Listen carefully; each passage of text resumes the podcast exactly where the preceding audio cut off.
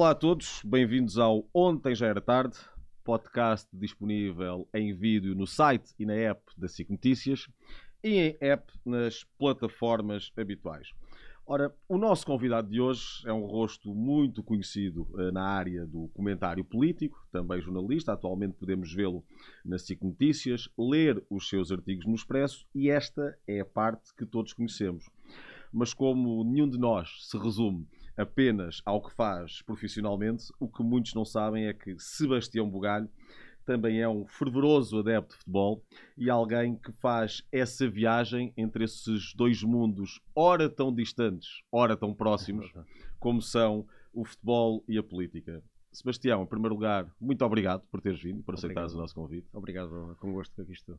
E, e, vamos precisamente a esta parte. O futebol, tanto quanto sei, e, e também estou aqui a fazer isto sem rede, porque nós falámos uh, há pouco tempo no, nos corredores uh, da sim, SIC sim, sim, uh, sobre esse teu lado de adepto e tu és alguém que vê muitos jogos e que, e que É. vive intensamente o fenómeno, não é? Sim, sim, eu gosto muito de futebol. Faz parte das três coisas de que eu não costumo falar na, na praça pública, na vida pública, que é a música, a religião e o futebol. Portanto, as três coisas favoritas dos portugueses eu, te- eu tento a guardar para mim. Mas, olha, na minha newsletter política do Expresso tem sempre uma sugestão no fim e houve uma vez que não resisti. E a sugestão era: vão ver o jogo do Aston Villa deste fim de semana. e ninguém se chateou comigo, portanto não correu mal. Quando os mundos entraram em, digamos, em, em choque. O Aston Villa, com o qual tu tens uma relação muito especial, é? É, o meu clube mais querido é o, é o Aston Villa, por, por uma razão que não tem nada familiar ou sentimental.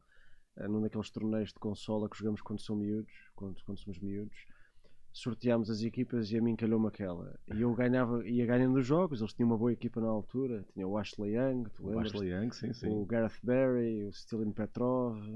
Era uma boa equipa, o Agbol hora, era uma O equipa Aguilar, sim, sim. era uma, boa- era uma equipa gira. E eu fui-me afeiçoando, depois eles desceram de divisão, subiram, desceram outra vez. E eu afeiçoei-me à equipa, depois quando estive em Inglaterra fui a Birmingham. Ainda não havia Peaky Blinders e eu já queria ir a Birmingham. e afeiçoei-me, agora sou um aficionado total do Aston Villa. Eu vejo mais o Aston Villa do que os jogos aqui em Portugal. Tu acompanhas o Aston Villa todos os jogos. To- pá, to- todas, as, todas as semanas estou ali a ver os tipos. Ainda por cima, esta, esta, esta época estão a disputar o pódio, não é? Sim, sim, sim. Uh, podem ficar no lugar de acesso à, à Champions. É um, mila- é um pequeno milagre. E eu acho, acho graça a esse lado improvável do futebol. Sim, tem, dia- tem isso em comum com a política, não é, Luís?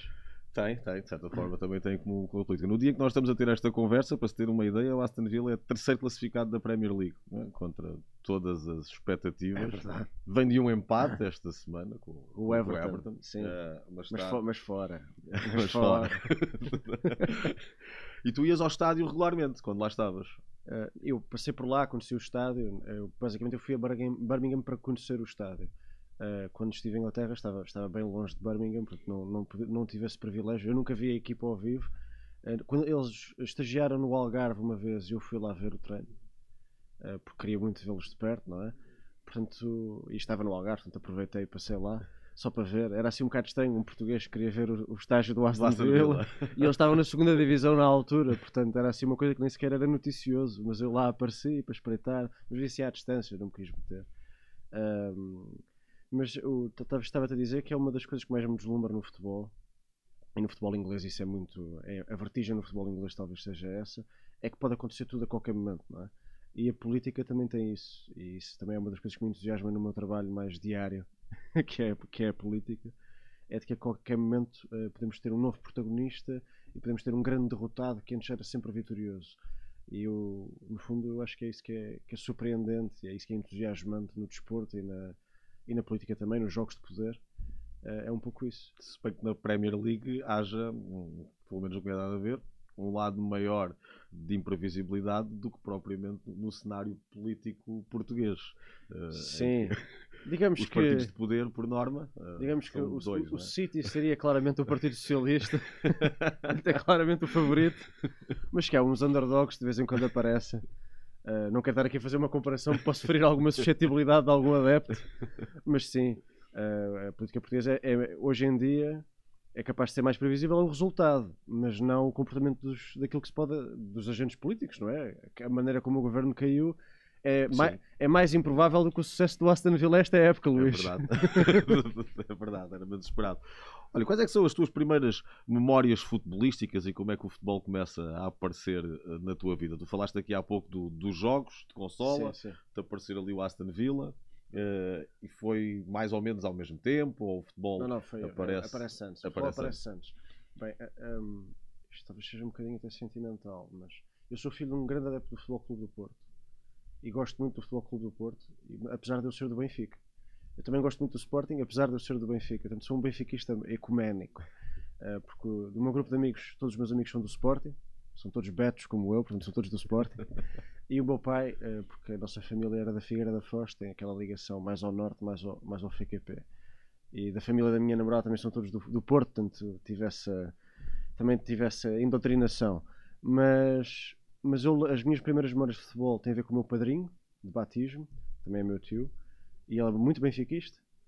Um, e eu lembro-me de, de ver o Mantorras a jogar a bola ainda antes da lesão no joelho.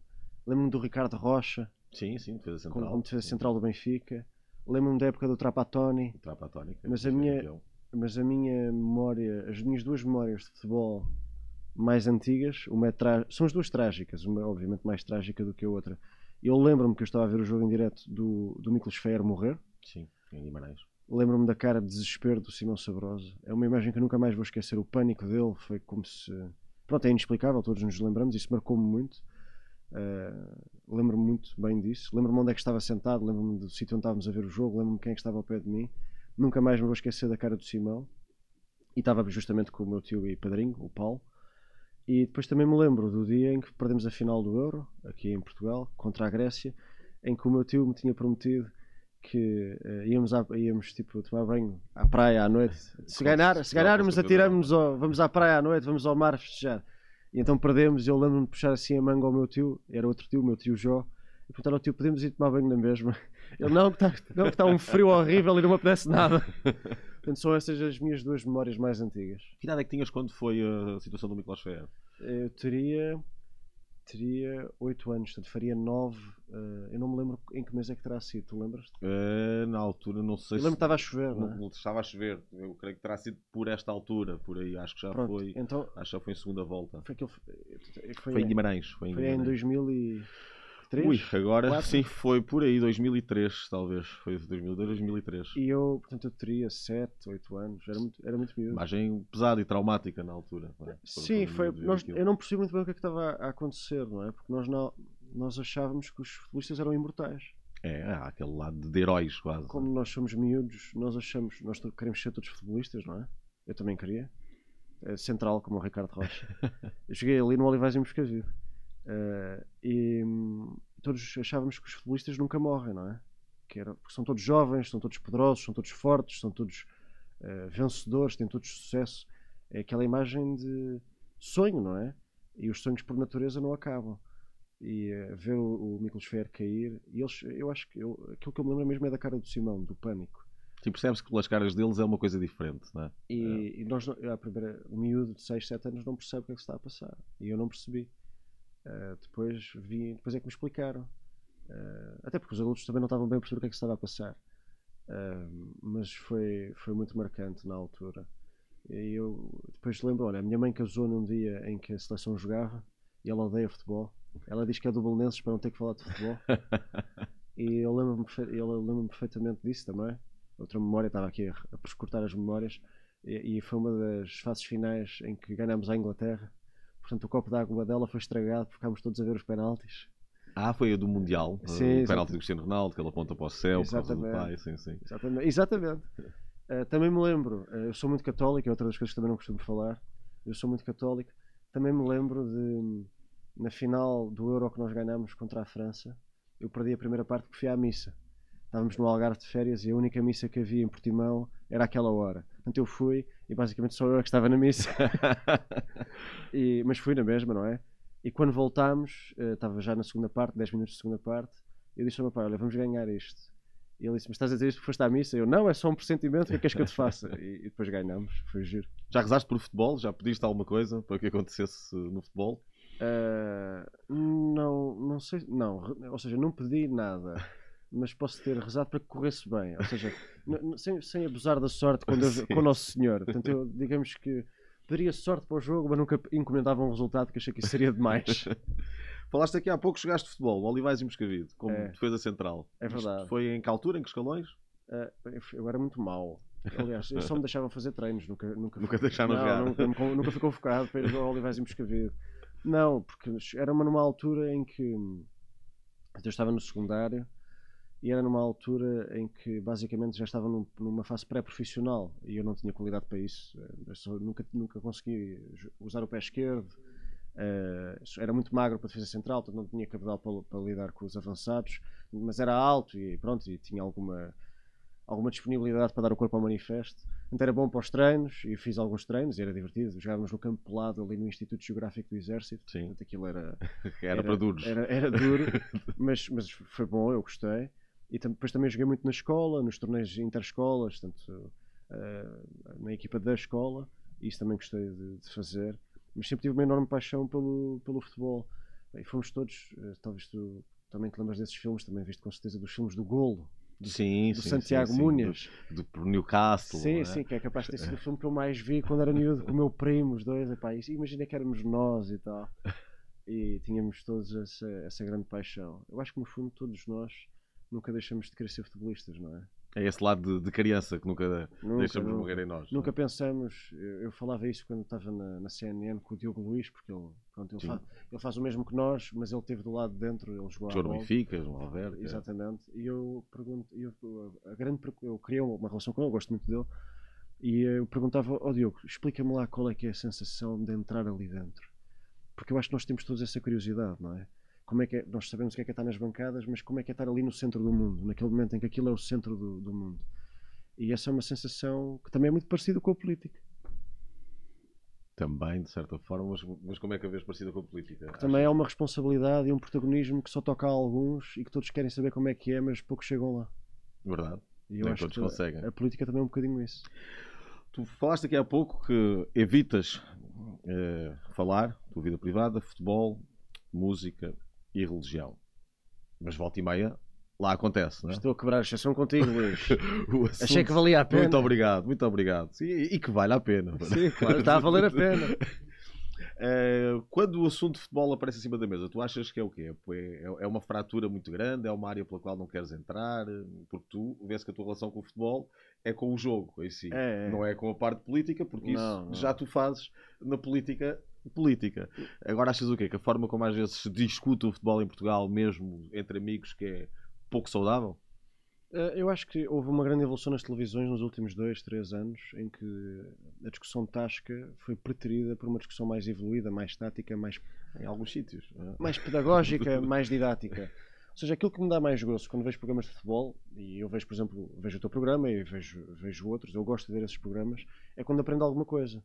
Uh, uma das coisas que, que eu acho que os jornalistas desportivos são muitas vezes injustiçados, e não estou a dizer isto para passar a mão pelo pelo, mas acontece muito que é um, quase como se o futebol fosse um lugar que fosse um sítio que não tem, ou um tema que não tem lugar para a inteligência. Sim. E eu às vezes estou a ver programas de futebol e eu penso, esta pessoa é muito inteligente. Isto que ele está a dizer faz muito. Isto, ele ou ela, porque agora também há elas dentro do mundo do futebol. Mas isto que estas pessoas estão a dizer é preciso ter um cérebro com uma grande elasticidade, com uma grande capacidade de apreensão, com um grande instinto para conseguir ler o jogo e explicá-lo tão bem e, e, nas suas várias complexidades ao espectador. Portanto, eu como sei o difícil que é fazer isso na política, que é apreender a complexidade de uma forma muito rápida e, mesmo, e transmitir o que se está a passar de uma forma muito simples. simples eh, eu como sei o difícil que isso é na política, e a política é muito complexa, uh, tenho muito respeito e até admiração pelas pessoas que conseguem fazer isso com o futebol. Até porque, porque não é fácil. Não é mesmo fácil. E eu acho que nos últimos anos as televisões têm feito um esforço para tornar essa discussão não só mais saudável, mas como também mais construtiva. E nesse sentido acho que acho que, é, acho que é um bom serviço, acho que estamos mais próximos do sítio onde devíamos estar. Agora, tu perguntas porque é que eu não falo de futebol? A tua pergunta original era essa. Porque eu acho que o futebol em Portugal é muito medíocre, tanto na sua qualidade como na sua gestão. Uh, eu até há muito pouco tempo nunca tinha conhecido ninguém numa estrutura de futebol. Conheci no aniversário de um político, um tipo que toma conta de dinheiros e achei-lhe graça. E depois conheci há pouco tempo no Barbeiro o presidente de um grande clube de futebol. Nos cumprimentámos, oh, foi muito, ele foi simpático. Uh, mas eu não tenho, não tenho uma grande atração por aquilo. Acho um erro os políticos que se metem no futebol e acho um erro o futebol que se mete na política. Acho que é tudo uma grande misturada. Sim, mas isso acaba por ser inevitável para muitos políticos, não é? Uh, às vezes até põem folgas, não estando de folga, para assistir a jogos de futebol. E... Mas eu acho isso um perfeito disparate, não é? Eu, quer dizer, para as pessoas que dedicam a sua vida ao futebol ou ao desporto, como é o teu caso, eu acho que faz todo sentido. É, é, o trabalho. é a vossa vocação, é o vosso trabalho. Agora, quando o futebol substitui as nossas prioridades, eu acho que ele deixa de ser saudável, não é? Eu acho que o futebol é um conforto. É, o futebol é uma, é uma alegria, é um alívio. É, é lazer. É, é, e quando isso substitui a nossa ordem de prioridades, eu acho que está tudo errado. Mas isso, acho isso para o futebol como acho para, para outras coisas.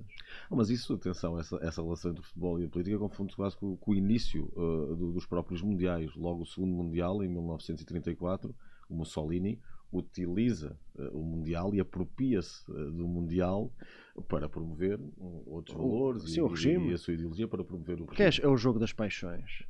É, nós, hoje em dia também temos o, o, líder da terceira maior força política, foi comentador desportivo. Sim. sim. Então é um, exímio manipulador de paixões. Não estou, obviamente, a compará-lo com o Mussolini. Uh, ou pelo menos espero não estar a comparar. Fica, fica, fica a ressalva. Né? mas, mas é isso, é, é o, o excesso de paixões. Eu acho que nós baixámos um pouco a temperatura no futebol nos últimos anos na televisão e passou a ser uma coisa mais ligada à racionalidade do que, do que é essa paixão. E eu acho que a paixão é dos adeptos, não é dos protagonistas. Ou pelo menos deveria ser dos adeptos e não dos protagonistas. És um adepto de estádio? Ou preferes... não, eu adoro o estádio. É? Eu, eu, adoro o estádio. O estádio é fantástico. Eh, eu gosto muito do estádio porque o estádio é, é, é catártico, não é? É aquela coisa de um tipo que pode berrar e dizer palavrões e, e sentir aquilo. É como se o tempo para. Só há o tempo do jogo, deixa de haver o tempo do nosso relógio. É? As amarras todas ficam cá fora. É, e, e eu, eu gosto de pessoas, não é? Eu gosto de congressos, gosto de redações, gosto de, de debate, gosto do calor humano. E o estádio é um micro-ondas de calor humano, não é? Eu, eu adoro aquilo. Acho aquilo catártico. Às vezes até me surpreendo a mim próprio com aquilo que o estádio me faz. Não, eu não sou um tipo, ou seja, não me entusiasmo em excesso, mas o alívio que é ter ido, não é? É como ir ao ginásio. Um tipo Exatamente, depois sentes-te bem. Um sim. tipo, é pá, se calhar não vou hoje, está muito trânsito e perco aqui 3 horas do meu dia, tenho coisas para fazer, mas depois saímos de lá e ninguém se arrepende de ter ido, não é? Às vezes, mesmo quando se perde, é aquela coisa de vim aqui e soube-me bem. Eu tenho essa relação que tenho com o ginásio e tenho com o estádio. Lembras-te de jogos uh, que tenhas ido ver, que tenham marcado?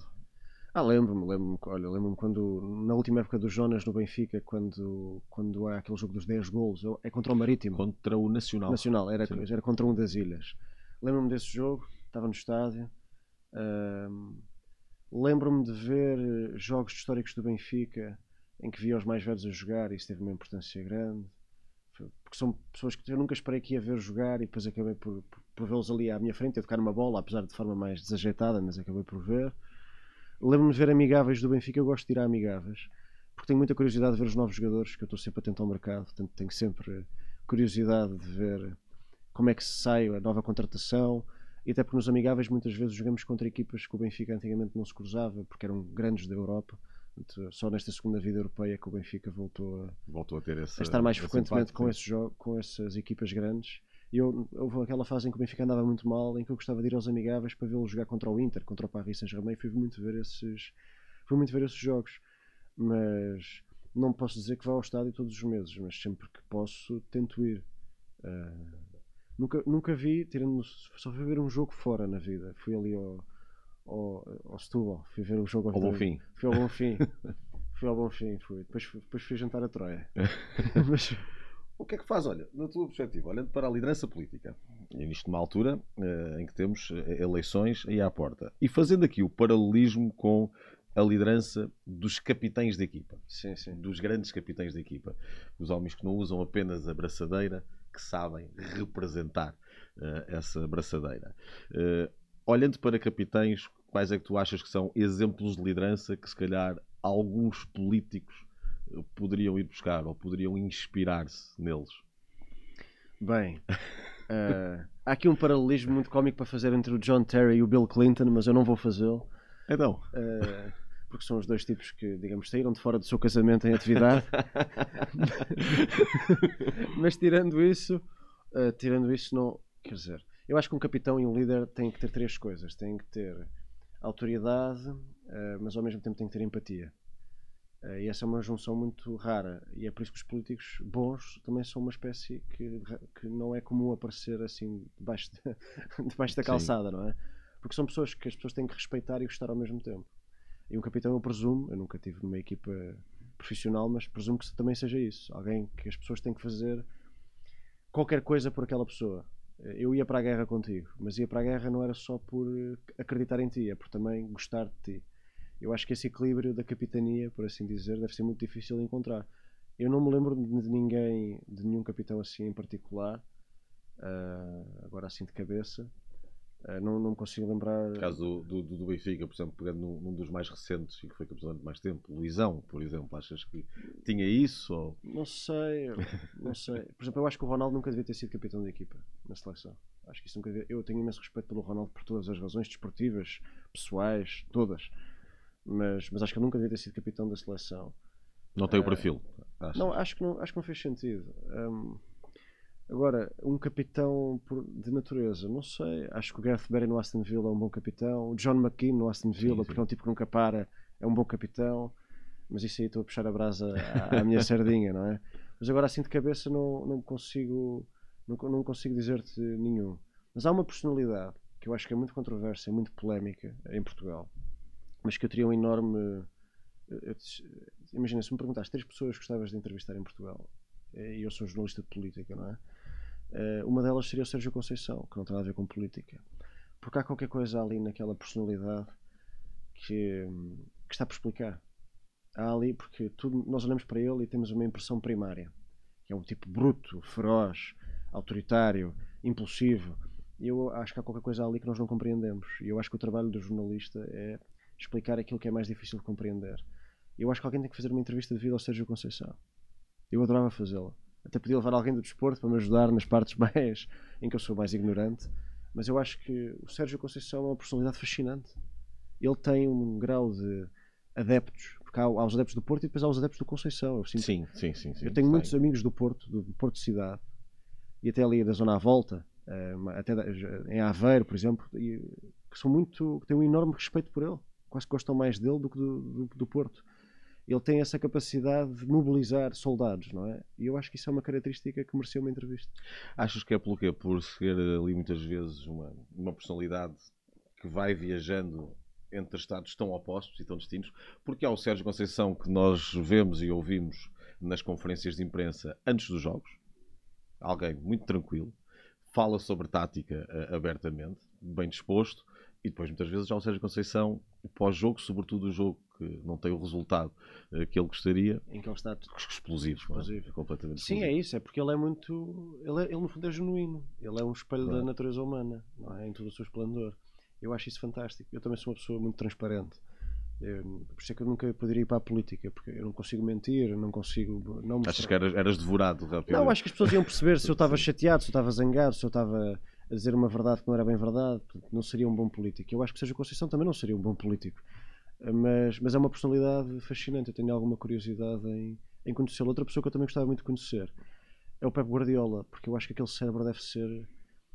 Aquilo é sobre-humano, não é? Sim. sim. Aquilo é um cérebro. É, aquele cérebro aplicado a qualquer área dava bom resultado, não é? Aquele é, método. É. E eu adorava percebê-lo melhor e, e compreendê-lo e ouvi-lo, escutá-lo fazer perguntas que ele não estava à espera. Deve ser um entrevistado muito desafiante, o Pep Guardiola. Sem dúvida. Sem dúvida, até porque ele acaba também por ter um lado de romance muito grande. Ou seja, no Barcelona não interessa só ganhar. Interessa ganhar daquela forma. Daquela maneira, exatamente. O que é muito bonito, é muito literário até. Uh, quando tu pensas Também num clube resultadista, o Real Madrid ganhar, ponto. Não é ganhar a qualquer custo, não é? Uh, e o Barcelona não, tem, tem um conceito. Não é? é isso mesmo. E depois a evolução do conceito dele aquele do Barça para o City de hoje, há ali mudanças. Há mudanças. Há mudanças. Eu acho atléticas. É? Sim, eu acho. Eu, eu, eu, por exemplo, tenho. Não percebo nada de futebol, não é? Mas gosto muito. Tenho muito interesse em tentar perceber melhor como é que ele evoluiu, como é que um tipo que chegou ao, ao pico da carreira no início, não é? São três Champions, não é?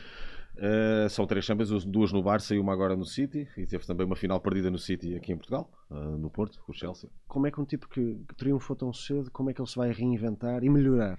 Esse desafio também é muito interessante como é que as pessoas que são muito boas muito cedo podem melhorar. não se acomodar. Não é? Exatamente. E ao mesmo tempo não se acomodar, também não ficam ultrapassadas. E depois eu também acho graça porque ele, ao contrário do Klopp e do Conte, não fez implantes capilares, assumiu mesmo. Assume- assumiu mesmo. eu fiquei careca e vou ser conhecido e sucedido na mesma. Eu acho isso o máximo também. Olha, e jogadores, eh, não atualmente, mas jogadores que tu tivesses quase como eh, em criança e menina, aqueles heróis, o craque que tu olhavas e dizias: eh, este, este sim, é, é a grande estrela, daqueles que tiravam do sério. Eu vou dar um nome muito. muito. talvez eh, pouco. pouco óbvio. Mas eu gostava muito do Ricardo Carvalho. Porque era aquela figura também quase literária que é o. eh, o, o negligé. Ele é o, Parece, não é? ele é o negligé, mas depois não falha. Pá, eu, eu entusiasmava-me tanto quando o Ricardo Carvalho, naquela época em que ele é titular no Real Madrid, em que ele travava ao Messi, quando ninguém travava ao Messi, aquilo era um gol. Sim, sim. Aquilo era um É gol. verdade, aquilo era para ser celebrado como um gol. E eu, eu gostava das, das exibições dele. Eh, Eu gosto, muito, eu gosto da parte defensiva do futebol. Portanto, eu gostava. Depois estava a reparar nisso, tens uma coisa com defesas centrais. Eu gostava- Tu Jogaste como defesa central. Eu gosto de- eu. Falaste gosto- de Ricardo Rocha. Gosto de defesas centrais, mas admirava imenso o Ricardo Carvalho.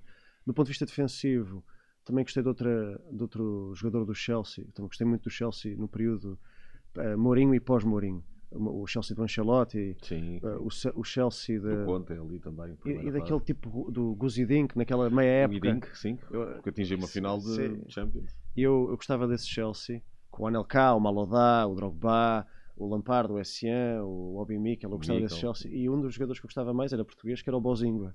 Pós-Ingo, Eu acho que o. Bozingua era um lateral direito muito interessante, não estava abaixo do Zalabeta do, do City. Nada, ah, Eu- não estava nada abaixo. Eu achava-lhe muita graça, mas como te digo, eu gosto do futebol defensivo, não, não te vou dizer o Van Basten ou, ou, o Van Persie, não te vou dizer nenhum holandês voador como jogador favorito. O que é que tu gostas na, na parte defensiva? É o facto de ter ali, ser um lado mais de, de estratégia, menos de instinto? Seja, é. É o lado ponderado da defesa. Acho que o Ruben Dias é um, é um jogador de mão cheia, provavelmente o melhor central que nós tivemos, sei lá, este século, talvez. Ele já merece que, que digamos isso. Ou, vá- ou se calhar ainda vai merecer que digamos isso. Daqueles que eu vi, ah, eu acho que o Ricardo Carvalho foi o melhor defesa central que eu vi no futebol português. Não, não me lembro do Humberto Coelho, muitos me falam que era, que era incrível. Ah, Não tenho essa memória, vi poucos vídeos, poucos minutos. Ah, porque tinha esse lado, tinha esse lado muito delicado. Hum, parecia que não precisava do, do choque e daquilo que é comum e que se pede um defesa central. Acho que o Ruben já tem mais aquela coisa de centralão, quando tem que pôr o corpo. Mas põe é. Inglaterra. sim. Mas- eu, eu te admiro muito. Ah, e depois também gostei, olha, gostei muito do, do Diego Milito quando foi o ponta de lança do Mourinho quando foi no Inter. Sim, sim. Achei uma injustiça enorme aquela equipa do Inter, nenhum deles ter ganho uma bola de ouro. Nada, O Schneider, quando marcou 5 golos no Mundial, merecia ter ganho a bola de ouro e foi para o Messi, injustiça tremenda. O Eto'o, acho que merecia ter ganho uma bola de ouro, nunca ganhou, merecia ter ganho uma bola de ouro. E o Diego Milito, eu achava aquilo deslumbrante, porque mais uma vez era o, o negligente, era um cavalheiro do futebol, eu achava que aquilo era magnífico. Era um, ele, ele tocava três vezes na bola e era gol, não é? Não precisava de muito, sim. É, o É. que se pede um ponta de lança. Se me também. perguntas um que não seja defesa central, eu diria o Diego Milito. O Milito. muito por influência do meu pai. Quando ele estava no Saragossa, o meu pai tinha a enorme esperança de ele vir para o Porto. E eu, graças, a, graças a Deus, nunca veio. Achas que às vezes o futebol também tem, tem esse lado, essa parte? Falavas aqui nas eleições de bola de ouro que são sempre controversas. Ah, muitas vezes pode dar a ideia que é um jogo já de, de cartas marcadas. Claro que sim, eu acho que. Quer dizer, o Messi não é um jogador de futebol, não é? É um, é um fenómeno fora da natureza.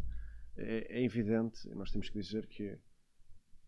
Quer dizer, é a minha opinião e eu sou um leigo, mas o Messi é inalcançável, é inagualável enquanto jogador de futebol, enquanto in- interveniente no campo, não é?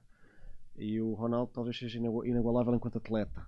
Sim. Eu acho que as duas, as duas perspectivas corretas ou mais justas serão estas. Mas eu, eu não me parece que o Messi tenha merecido todas as bolas de ouro que recebeu. E nem sequer estou a dizer isto para o Ronaldo. Como dizia há pouco, acho que o Schneider devia ter ganho aquela bola de ouro.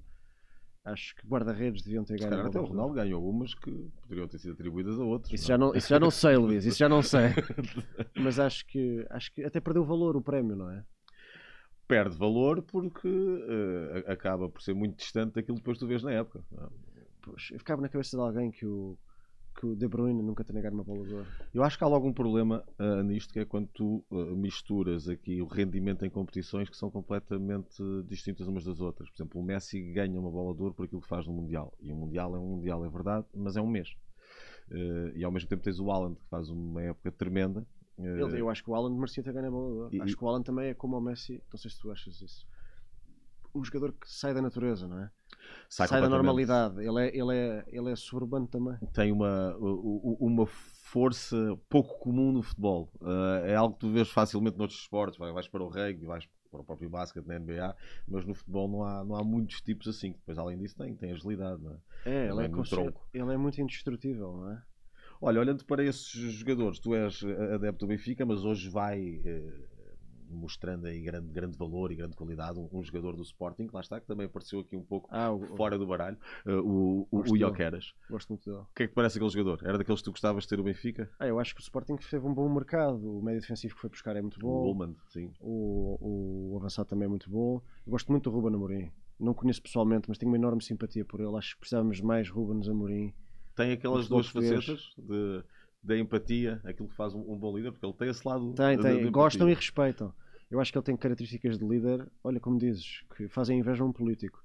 Acho que ele acabou por reinventar o futebol português do ponto de vista da tática, ele banalizou uh, os cinco defesas, não é? O Jorge Jesus até, foi atrás disso quando teve aquela. aquela Embora ele tenha dito que foi o quase inventor disso em Portugal. Sim, mas, mas, o, mas, o, Jorge Jesus provavelmente também inventou o céu e a terra e descansou ao sétimo dia conforme as escrituras. Uh, confesso que nunca fui um adepto do Jorge Jesus, nunca, não gostei do regresso dele ao Benfica. Uh, e ganhou aquele campeonato e soube-me soube de forma amarga. Olha, uma memória que eu tenho do futebol é ele não ter deixado o Paulo Lopes ser campeão. Sim, não o deixou entrar no disso? último jogo. Pôs aquele uh, alemão que nunca jogou, Mukhtar. Uhum. Uh, e não o deixou o Paulo Lopes ser campeão. E o Paulo Lopes a chorar no banco. Eu estava no estádio, nunca mais me esqueci. Achei aquilo indecente. Mas simpatizava mais com o Bruno Lage, até com o Rui Vitória, que não era tão, tão original do ponto de vista tático, digamos assim, não era tão disruptivo eu gosto dos cavaleiros do futebol, gosto do Bruno Lage, gosto do Ruben Amorim, mas ao mesmo tempo tenho uma enorme curiosidade pelos pelo Sérgio Conceição. Pelo Sérgio Conceição. também tenho alguma tolerância à fúria. Mas gosto dos treinadores portugueses. Acho que acho que é bom termos treinadores portugueses. E, e perguntavas-me se gostava de ter o Goiqueres no Benfica. Eu acho que ele está muito bem onde está. Eu acho que o Sporting merecia ser campeão esta época. Não tens esse lado de inveja de quem está do outro lado? Não, quer dizer, eu acho que o plantel do Sporting é, é invejável. Uh, é muito mais equilibrado. Eu não percebo, eu como digo, sou um leigo, mas eu olho para aquilo e vejo uma ideia de equipa. Acho que aquele plantel é coerente, é consistente. Enquanto que o plantel do Benfica parece um bocadinho colado a cuspo, não é? Uh, um jogador que tem uma perna maior do que a outra, um jogador que tem uh, idade para ser filho do outro. Parece uma coisa assim às três pancadas, parece que não há estratégia nenhuma. Eu sou do Benfica e não tenho nada contra o Rui Costa, desejo-lhe a melhor das sortes mas acho que o Sporting tem uma ideia mais consistente daquilo que quer ser. E como te digo, eu sou um espectador, não é? Mas o Pedro Gonçalves, as contratações deste verão, mesmo uma coisa interessante é que o Ruben Amorim, obviamente não conseguiu manter o mesmo nível de intensidade, mas os jogos não passaram a, a ser chatos, nem a equipa passou a ser fraca, apesar de ter tido grandes perdas. Perdeu o Porro e o Nuno Mendes nas alas, que são jogadores de classe mundial, e o Sporting não deixou de ter um futebol atrativo. Então eu acho que ele tem muito mérito. Portanto, segue um plano também. Não, não deixa que de repente a saída de um jogador uh, dite uma, uma mudança total daquilo em que acredita. Não, eu, eu acho que os sportinguistas têm mais previsibilidade, não é? Que é uma coisa que, apesar do. Não é necessariamente má. Não, apesar do Frederico Varandas ser uma pessoa relativamente. Uh, newcomer no mundo do futebol de elite, não é? Ele era médico da equipa Sim. e de repente é presidente e toma uma série de decisões. Portanto, eu acho que o Frederico Varandas, apesar de ser um, um jovem presidente em comparação com, com o Rui Costa, que é um, é um presidente jovem, mas que já é velho no futebol, e com o Pinto da Costa, que é um decano do futebol, eu acho que o Frederico Varandas tem uma gestão conservadora uh, da ideia que quer para o seu clube e, e, para a equipa principal do Sporting. E eu acho que isso é uma vantagem. Eu tenho imensa inveja dos meus amigos do Sporting. Vamos entrar aqui um pouco no, numa área, quase que se fosse como, como comentário político, mas aqui em relação a, a figuras do futebol. Falavas então. há pouco do Jorge Jesus, que ontem Uh, saiu até um pouco da sua área futebolística uh, e entrou por um lado quase político. Diz que o seu país está, está muito diferente e que e não para melhor. isto foi o comentário de Jorge Jesus, que sente muita, muita insegurança Uh, foi o que ele disse. Há muita falta de segurança, isto por causa, Bem, aquilo que ele dá a entender, do facto de haver hoje muitas nacionalidades. Ele, ele agora trabalha num Estado securitário, portanto é normal que ele se sinta pouco seguro numa democracia. É a única resposta que eu, que eu tenho para lhe dar. No Sporting, falaste aqui de, de Frederico Varandas, que é realmente um, alguém que acaba de chegar. Uh, antes, o Sporting teve um presidente que foi muito marcante, uh, em diferentes sentidos. Ah, o, Bruno o, Bruno de Carvalho. Qual é era a tua opinião quando estavas a ver Bruno Carvalho enquanto presidente do Sporting nas suas várias fases, não é? até, aquele, Bem, até tem, aquele final? Ele tem uma primeira fase que é muito boa, não é? Muito mobilizadora, uh, financeiramente responsável, um, e depois perdeu-se, não é? Eu lamentei muito tudo isso, acho que foi um dano institucional ao Sporting e até ao futebol português péssimo. Uh, o, o, protagonismo que o Bruno Carvalho teve do ponto de vista mediático, aquela história de com o olho aberto, com o olho fechado, tu lembras-te dessa sim, conferência sim, sim. de imprensa? Eu acho que isso do ponto de vista reputacional uh, magoou tanto os sportinguistas como o apito dourado magoou o Porto. Ou seja, quer dizer, a corrupção não é só material, a corrupção também pode ser moral, ou também pode ser, neste caso, do dicionário. Portanto, eu lamentei muito isso até pelo próprio Bruno Carvalho, que poderia ter sido um grande presidente do Sport. E Luís Filipe Vieira? Não comento. Não comentas? Ponto. Não, é uma. é, posso dizer que. Sem querer estar a, eu não quero estar a, a pessoalizar, portanto, sobre o Luís Filipe Vieira, nunca, nunca o conheci. Uh, acho que aquela, aquela retórica de como ele encontrou o clube e como ele o deixou não apaga de todo uh, os defeitos e os problemas que ele deixou também ao Benfica e, e do próprio percurso dele. Acho que isso é uma visão simplista muito, muito usual na política, não é? Sim, que Culpar é, os antecessores. Sim, é quase como se ele fosse o Isaltino Moraes do Benfica, não é? Mas eu não vou. Não, não queria mesmo estar a comentar em particular sobre a figura, mas, mas eu, eu, como português e como amante incondicional deste desporto, tive muitas vezes vergonha do futebol português. E um dos grandes responsáveis por isso foi eu. Enquanto benfiquista também? Não te revias. Não, porque havia jogos. Isto aqui vai soar horrível para um adepto e eu, não, eu, eu gosto mesmo do Benfica e, e sou benfiquista, mas como já viste, tenho, gosto mais do futebol. Play, gosto mais do futebol do que do clube, não é? Ou do desporto do que da equipa. Uh, havia momentos em que a arbitragem não me parecia ser uh, imparcial. Havia penaltis arrancados no prolongamento que não me pareciam penaltis. Portanto, eu deixei de ver os jogos. Portanto, sentias que havia ali benefícios Claro. Sim, mas se eu fosse do Porto também teria sentido isso noutras alturas e se isso acontecer algum dia com o Sporting, eu, se fosse Sportingista também diria isso. E se o Aston Villa for campeão com favores de arbitragem, eu também vou denunciar isso. mas espero que seja campeão na mesma. Mas isto para te dizer que houve um momento, e isso entristeceu-me muito, que eu gosto mesmo de futebol e gosto mesmo do meu país. Houve um momento em que eu tive vergonha do futebol português. E talvez isso tenha sido uma das, uma das razões para eu, nunca, para eu evitar falar de futebol na praça pública para eu nunca ter escrito um artigo de opinião sobre o futebol ou para eu nunca ter feito um comentário na televisão sobre o futebol. Também nunca me convidaram, mas eu também nunca me ofereci. É porque eu tive vergonha do, do estado em que, o, o futebol português estava. Portanto, felizmente há personagens que são mais passado do que futuro. Exerceste ali uma espécie de distância de segurança? Foi. Foi. foi. Foi quase como se eles tivessem Covid. Estava só, me, só, me, só mesmo de máscara, Luís. e Jorge Nuno Pinto da Costa? Jorge Nuno Pinto da Costa eu, eu, eu, simpatizo com as, com as figuras que não se cansam da, da vida. Ele claramente ele é daquelas personalidades larger than life. Ele, ele, o Jorge Nuno Pinto Costa é maior do que a vida. Uh, agora faz parte de um mundo com o qual eu não me identifico, não é? Até de um submundo com o qual eu não me identifico. Agora adoraria jantar com ele. Tu perguntas-me, uh, então, mas preferias jantar com o Pinto Costa ou almoçar com o Luís Filipe Vieira? Ah, não, eu preferia jantar com o Pinto Costa, tem mais histórias para contar claro, tem um percurso muito. Tem histórias para contar. E tem, e tem ali uma mistura interessante, não é? Porque hum, há todo um, um, um lado de senhor e de cavalheirismo e depois há toda essa parte que sempre se falou daquilo que eram os bastidores e Sim, que é a o... sua ascensão do próprio Porto. É? Ele é um senhor feudal, portanto ele tem um trono e umas masmorras. portanto eu não, não faço parte desse mundo, mas do ponto de vista histórico acho-lhe graça. Treinadores, falámos aqui de Guardiola, falámos aqui uh, de Ruben Amorim. De forma é que o, o fenómeno José Mourinho te influenciou na altura quando tu viste José Mourinho a crescer, aquilo que faz no Porto, depois a sua passagem para a Inglaterra? Bem, eh, eu, ehm, eu identifico, eu não o conheço pessoalmente, mas gostava de o conhecer. Também gostava de entrevistar. Um, Isso já consegui. Há, há, há, duas razões para eu gostar do José Mourinho além de ele ser português e dele estar no mundo do futebol, uh, há duas razões para eu gostar dele. Primeiro, ele é filho do pai dele. Ele é muito filho do pai dele. E eu também sou muito filho do meu pai. Uh, e eu identifico-me com isso. Eu acho isso bonito. E ele nunca esquece o pai. E eu acho que isso é importante. A, ideia, a família para ele é uma coisa importante e para mim também. E a segunda coisa é que ele diz tudo aquilo que pensa. Football Heritage, aquele vídeo, não é? Sim, sim, exatamente. E eu, imagina, os vídeos virais do Mourinho sobre futebol são os vídeos virais que eu quero fazer sobre política. Que é, é daquele tipo que disse que o elefante estava na sala. E eu identifico-me com isso. Agora, hum, acho, eu tenho pena que ele tenha demorado. Eu acho que ele não estagnou, não é? Mas a evolução dele é muito lenta, não é? Ele demora a adaptar-se à, à evolução do futebol.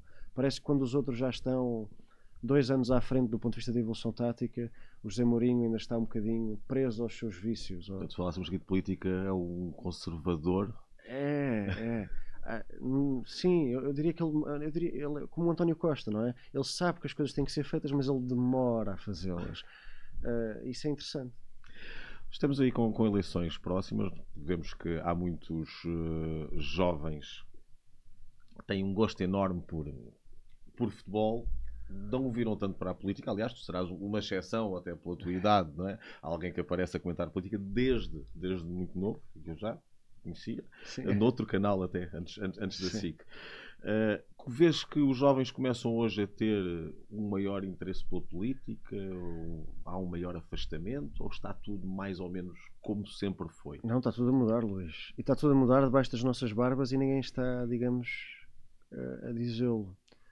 Uh, por exemplo, o sucesso do Chega no TikTok é uma coisa astrondosa. As pessoas não têm noção no ensino superior, nas faculdades, no ensino secundário há toda uma geração de eleitores que ainda não vota, mas que um dia vai votar e vai votar ali. Eu acho que nós não estamos preparados para isso, nem estamos a ver isso. Portanto, como há uma, há uma política mais instantânea, uh, há uma aproximação das novas gerações a essa política. Uh, isso, isso, está a acontecer e não está a ser tão falado quanto devia. E achas que isso acaba aqui também por uh, ter um papel até mais perigoso junto dos, dos futuros votantes? Ou seja, um, a forma como eles assimilam política é através de um reel, é, é através de um é, tweet. É isso. E isso é um cenário muito incompleto. Tu não podes é. formar a tua ideologia política com base em amostras. Não? É mais permeável aos populismos.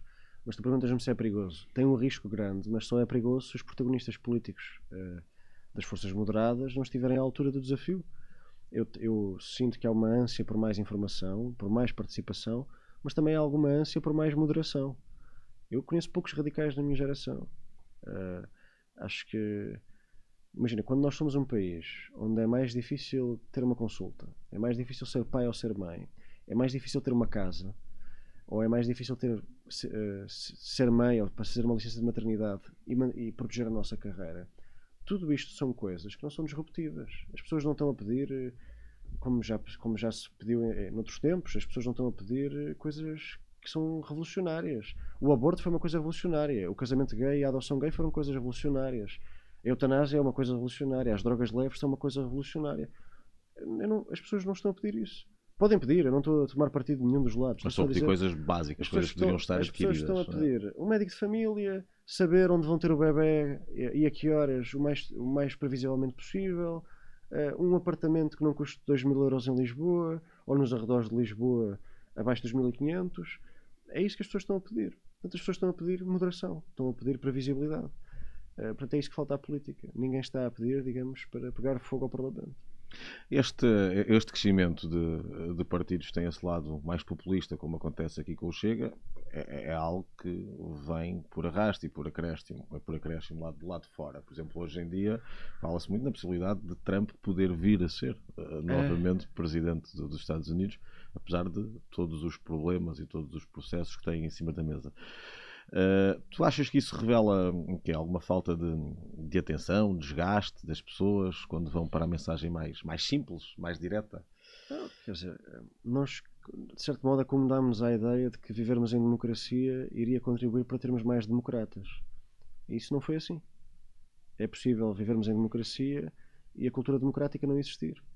O que, o que não é possível é que isso dure muito tempo. Esse é que é o ponto. O Mário Soares, quando, quando, quando aconteceu a Revolução, quando aconteceu o 25 de Abril, dizia com alguma graça e bastante ironia: Nós agora inventámos a democracia. Depois vamos ter que inventar os democratas. Porque não os havia assim tantos. Hoje em dia também não os há assim tantos. Portanto, eu, eu acho que houve uma negligência do ponto de vista da formação cívica. Uh, da noção de que as instituições democráticas têm que ser preservadas e que não podem ser sabotadas só por ganhos eleitorais, acho que isso foi tudo negligenciado. Um, eu gostava muito que houvesse um combate conjunto uh, entre a sociedade civil, os protagonistas até desportivos, os, protagonistas culturais, os nossos artistas. Houvesse, no fundo, uma mobilização para coisas muito simples, como, por exemplo, uh, o consumo de imprensa, de comunicação social, para uma sociedade informada ou seja, eh, eu sou uma celebridade. Eu não, mas imagina que eu era uma celebridade.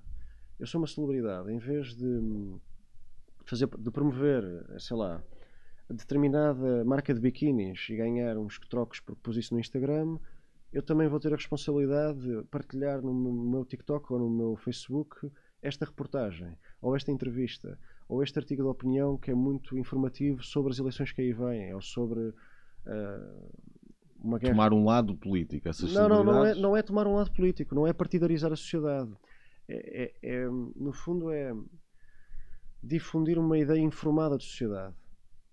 Ou seja, está aqui um jornal que é credível. Leiam este jornal. Os influencers também têm capacidade de influenciar para a cultura cívica. Eu acho que isso devia ser devia acontecer mais vezes. Mas aí depois acabam por entrar num caminho, é credível para alguns, outros não acham tão credível. E isso afeta-lhes a marca. Ou é seja, verdade, é o risco que eles têm que tomar. Eles vão, vão dividir. Uh... Mas, por exemplo, se for uma reportagem sobre a imigração, sobre a pobreza, sobre o SNS, não tem que ter partido. Tu achas que falta, por exemplo, algumas dessas figuras, e, e concentrando aqui no, no, caso do futebol, que, é, que é o nosso tema, uh, ter uma maior consciência uh, nesse aspecto. Eu acho que tem uma capacidade de chegar uh, a mais gente e de influenciar uh, muito mais gente. É, é mais acho... inspirador ouvires um, um jogador apontar de certo caminho do que ouvires um, um, político. Eu acho que é raro, por exemplo, um, o Seferovic, quando estava no Benfica, doava roupa usada e, e, e não sei quantas refeições por ano. E tornou isso público nas suas redes sociais, que era para inspirar as outras pessoas a fazê-lo. Fazê eu, eu acho que esse é um bom ponto de partida eu gostava de ver, imagina, a equipa do Benfica e outras equipas muitas vezes vão, vão visitar alas oncológicas nos hospitais para, por solidariedade e para dar um, um, apoio àquelas pessoas, eu acho que isso é importante. Uh, também gostava de ver, sei lá, uma equipa de futebol uh, no banco alimentar a dar sacos de plástico à porta do supermercado e dizer não, é mais importante do que tirares uma fotografia comigo é levares este é saco. Levar este saco. Isso era importante, eu acho que isso pode ser feito, não custa nada. Como é que tu vês o fenómeno da Arábia Saudita, por exemplo, de figuras que vão para a Arábia Saudita, já tu não tens água, vamos, não vamos, vamos assumir, vamos não assumir. Faz, não faz mal nenhum. Não, não vamos assumir cá. Vamos assumir. Vamos assumir que a água vem. Aproveita-se aí um plano. Faz aí um, Sim, faz aqui um plano. Fazemos o corte. Tu ainda tens? Ainda tenho, ainda tenho, okay. obrigado. Ok. Só renovar aqui a ML também. ah, pois esqueci-me esqueci de dizer, entretanto. Isto vai tudo sair exatamente assim, todo este momento. Sim, sim, não faz mal. É muito genuíno. Depois da caridade. Mas, por exemplo, o fenómeno da Arábia Saudita, temos lá várias figuras do, do futebol português. Visto, por exemplo, muitos jogadores a aceitar ir para a Arábia Saudita, jogadores que já tinham todo o dinheiro do mundo. Uh, não foram para lá à procura daquele contrato que, que lhes muda a vida.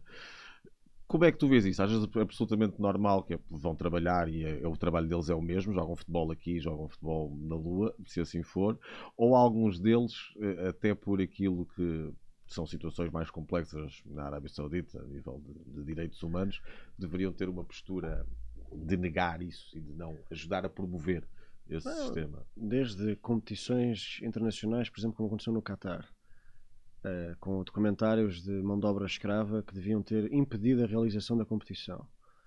Uh, é, ou, ou, ou, as situações que relatas na Arábia Saudita, eu acho que é uma traição à ideia de futebol aquilo que se está a passar. É muito fácil ter esta posição moralista, é muito fácil ter esta posição quase idealista. Não somos nós que temos o contrato em cima da mesa. Mas eu não assinava aquele contrato. Não sendo um Cristiano Ronaldo, ou um Neymar, ou um Benzema. Mas até, mas até sendo uh, o, o, o eterno sub-23 que arranjou a maneira ali de safar, eu teria alguma reserva. Eu, claro que percebo melhor o sub-23 que nunca foi titular na Europa, que vá para lá. Em relação aos outros, é que os outros não têm só uma responsabilidade financeira, têm uma responsabilidade internacional, têm uma responsabilidade reputacional. O Cristiano Ronaldo não é só um jogador de futebol. O Neymar também não, no Brasil. Se nós formos ao Brasil, ele não é só um jogador de futebol. E eles estão a banalizar uma coisa que é contra, contra aquilo que representa este desporto. Este desporto representa representa o facto de naquele momento serem todos iguais, não é? Naquele momento aquilo que importa é quem é que chega à bola primeiro e quem é põe primeiro dentro da baliza. Não importa se somos mais ricos, somos mais pobres, somos pretos, somos brancos, somos homossexuais, somos heterossexuais, somos brancos, somos pretos, somos católicos, somos judeus. Não importa. O que importa é a bola. É a noção mais, mais básica de igualdade, básica no bom sentido, mais primária de igualdade. É a bola. O que conta é a bola. É como na ida às urnas, aquilo que conta, o, teu, o voto é sempre igual. No futebol, a performance não é sempre igual, mas o direito à performance é sempre igual. Um, e eles, no fundo, estão a acabar com essa ideia de. Com essa natureza. Não estão a acabar, mas estão a trair essa natureza do futebol. Eu acho que é muito triste. Por exemplo, o que eles fazem acaba por. Os exemplos vêm, vêm de cima. Tu há pouco falaste aqui do Mundial do Qatar e, e podíamos ir a, a mais mundiais, o próprio Mundial da Rússia, a forma como foi atribuída à Rússia. Enfim pelo menos as alegações uh, de, de, votos mal contados, vamos dizer assim, não se livram, uh, mas acaba aqui também depois por haver uma, uma desresponsabilização, achas, do, Acho da há uma, figura. Há uma, há uma desresponsabilização das instituições, como tu dizes, dos protagonistas, uh, mas eu acho que, ou seja, há um começo para isto. Quer dizer, não foi o futebol que foi para o Médio Oriente. O Médio Oriente é que veio para o futebol e nós deixámos. Ou seja, como é que não deixávamos? antes dos jogadores irem antes dos jogadores irem jogar para os campeonatos uh, como na Arábia Saudita ou no Qatar uh, os fundos financeiros do Qatar e da Arábia Saudita vieram comprar clubes europeus antes, de, antes dos jogadores europeus irem para lá jogar. A origem está aí não é? Tu não podes negar a um jogador ir para aquele campeonato quando tu aceitaste o financiamento daquele investidor. Ele já era um funcionário daquele é, só, que era um, só que era um funcionário que, jogava, que jogava em Inglaterra. Tal como o Mundial da Rússia, antes do Mundial da Rússia tivemos o Abramovich no Chelsea. Portanto, não, quer dizer, há, é, o processo começou muito antes. Eu acho que esse desvirtuamento do futebol também tem muito que se lhe diga. Eu não tenho nada contra o Manchester City. Como te disse, gosto muito do Pep Guardiola. Mas há uma grande diferença entre poder pagar 100 milhões de euros por um extremo e poder pagar 20. Uma das coisas que me apaixona pelo Aston Villa, além de serem o underdog, é que foi tudo muito bem gerido. O Oli Watkins custou 25, 30 milhões. O Douglas Luiz custou 15 milhões. O McGinn custou menos de 5 milhões. O Henry Consa, que neste momento é um dos melhores centrais da Premier League, vai ser é desejado pelo Chelsea, pelo United, é um grande central inglês, muito jovem, é, custou menos de 10 milhões de euros. Um, e também desinvestimento do Clube Benfica, por exemplo, para se ter uma ideia Aston, a, a, na comparação com o futebol o, português. O Ebi Martínez, que neste momento é o melhor guarda-redes do planeta, provavelmente, eh, era, era, era, estava no banco no Arsenal. Portanto, nós não tivemos investimentos milionários. Uh, quer dizer, são milionários, mas não são milionários como o City, não é? Ou como o Chelsea, por exemplo. O, Leicester também tinha um investidor estrangeiro. Também. mas tinha uma gestão de equipa mais pragmática. Eu fiquei, eu fiquei muito zangado na altura porque o titular deles na direita era o Albrighton e saiu a custo zero do Aston Villa. Achei aquilo uma coisa muito embaraçosa. Fiquei muito triste. Olha, entrando já aqui na, na ponta final da, da nossa conversa uh, e pegando novamente nestes dois mundos, na política e no futebol, qual é que tu achas que é a melhor característica do futebol que fazia falta à política e vice-versa? Bem, uh, a, a, melhor característica que fazia falta uh, à política vinda do futebol é, é, é a genuidade. genuidade. É o facto de as pessoas serem genuínas. Isso é possível? É, é. Eu acho que é possível. É trazer um bocadinho mais de emoção. Não é de emoção do, do ponto de vista da paixão. É trazer um pouco mais de. Um lado mais humano. De, uma, de, uma, de humanidade, não é? As famílias vão juntas ao futebol, não vão juntas votar. Nós precisávamos mais de, de mais famílias, na, não na política, na governação, mas ligadas à cultura cívica. Então, esse lado familiar e humano do futebol do lado das pessoas genuínas, eu acho que isso faz, faz falta à nossa vida pública. E o que é que o futebol precisava da política? Precisava de governança, de instituições, de pesos e contrafreios, de checks and balances, de escrutínio interno, de fiscalização interna, de responsabilização. Isso precisava. Acho que isso precisava. Achas que o futebol nesse aspecto anda um bocadinho uh, com a sua própria lei? Criou o seu próprio mundo sim, e é nós... tolerado depois pela, pela lei geral. Era, era bom, não sei se. Não sei se era bom termos uma, umas Nações Unidas do, do futebol, porque. Supostamente seria a FIFA, não é? Porque seria pouco consequente, mas talvez ter um Parlamento Europeu do Futebol com umas sessões plenárias uh, com representantes uh, dos vários corpos do futebol Uh, e acho que isso era importante com os presidentes, com os adeptos, com os treinadores, haver uma espécie de plenário duas vezes por ano em que os melhores treinadores do mundo, os presidentes, os adeptos, tipo, se pudessem conversar em público, de forma escrutinada, se pudessem proteger, por exemplo, contra o poder dos agentes, dos agentes do futebol, com esse lado mais mercantil do futebol, acho que isso era uma boa maneira, ou seja, tornar o futebol mais democrático é impossível, porque é um negócio, uh, mas, mas, mas, mais democratizado. Acho que isso era possível. E mais fiscalizado também. Sem dúvida. Fica aqui a ideia, Sebastião. Obrigado, Muito Luís. obrigado por esta conversa. Obrigado pelo convite. E tudo a correr bem. Para ti também. Até já. Até já.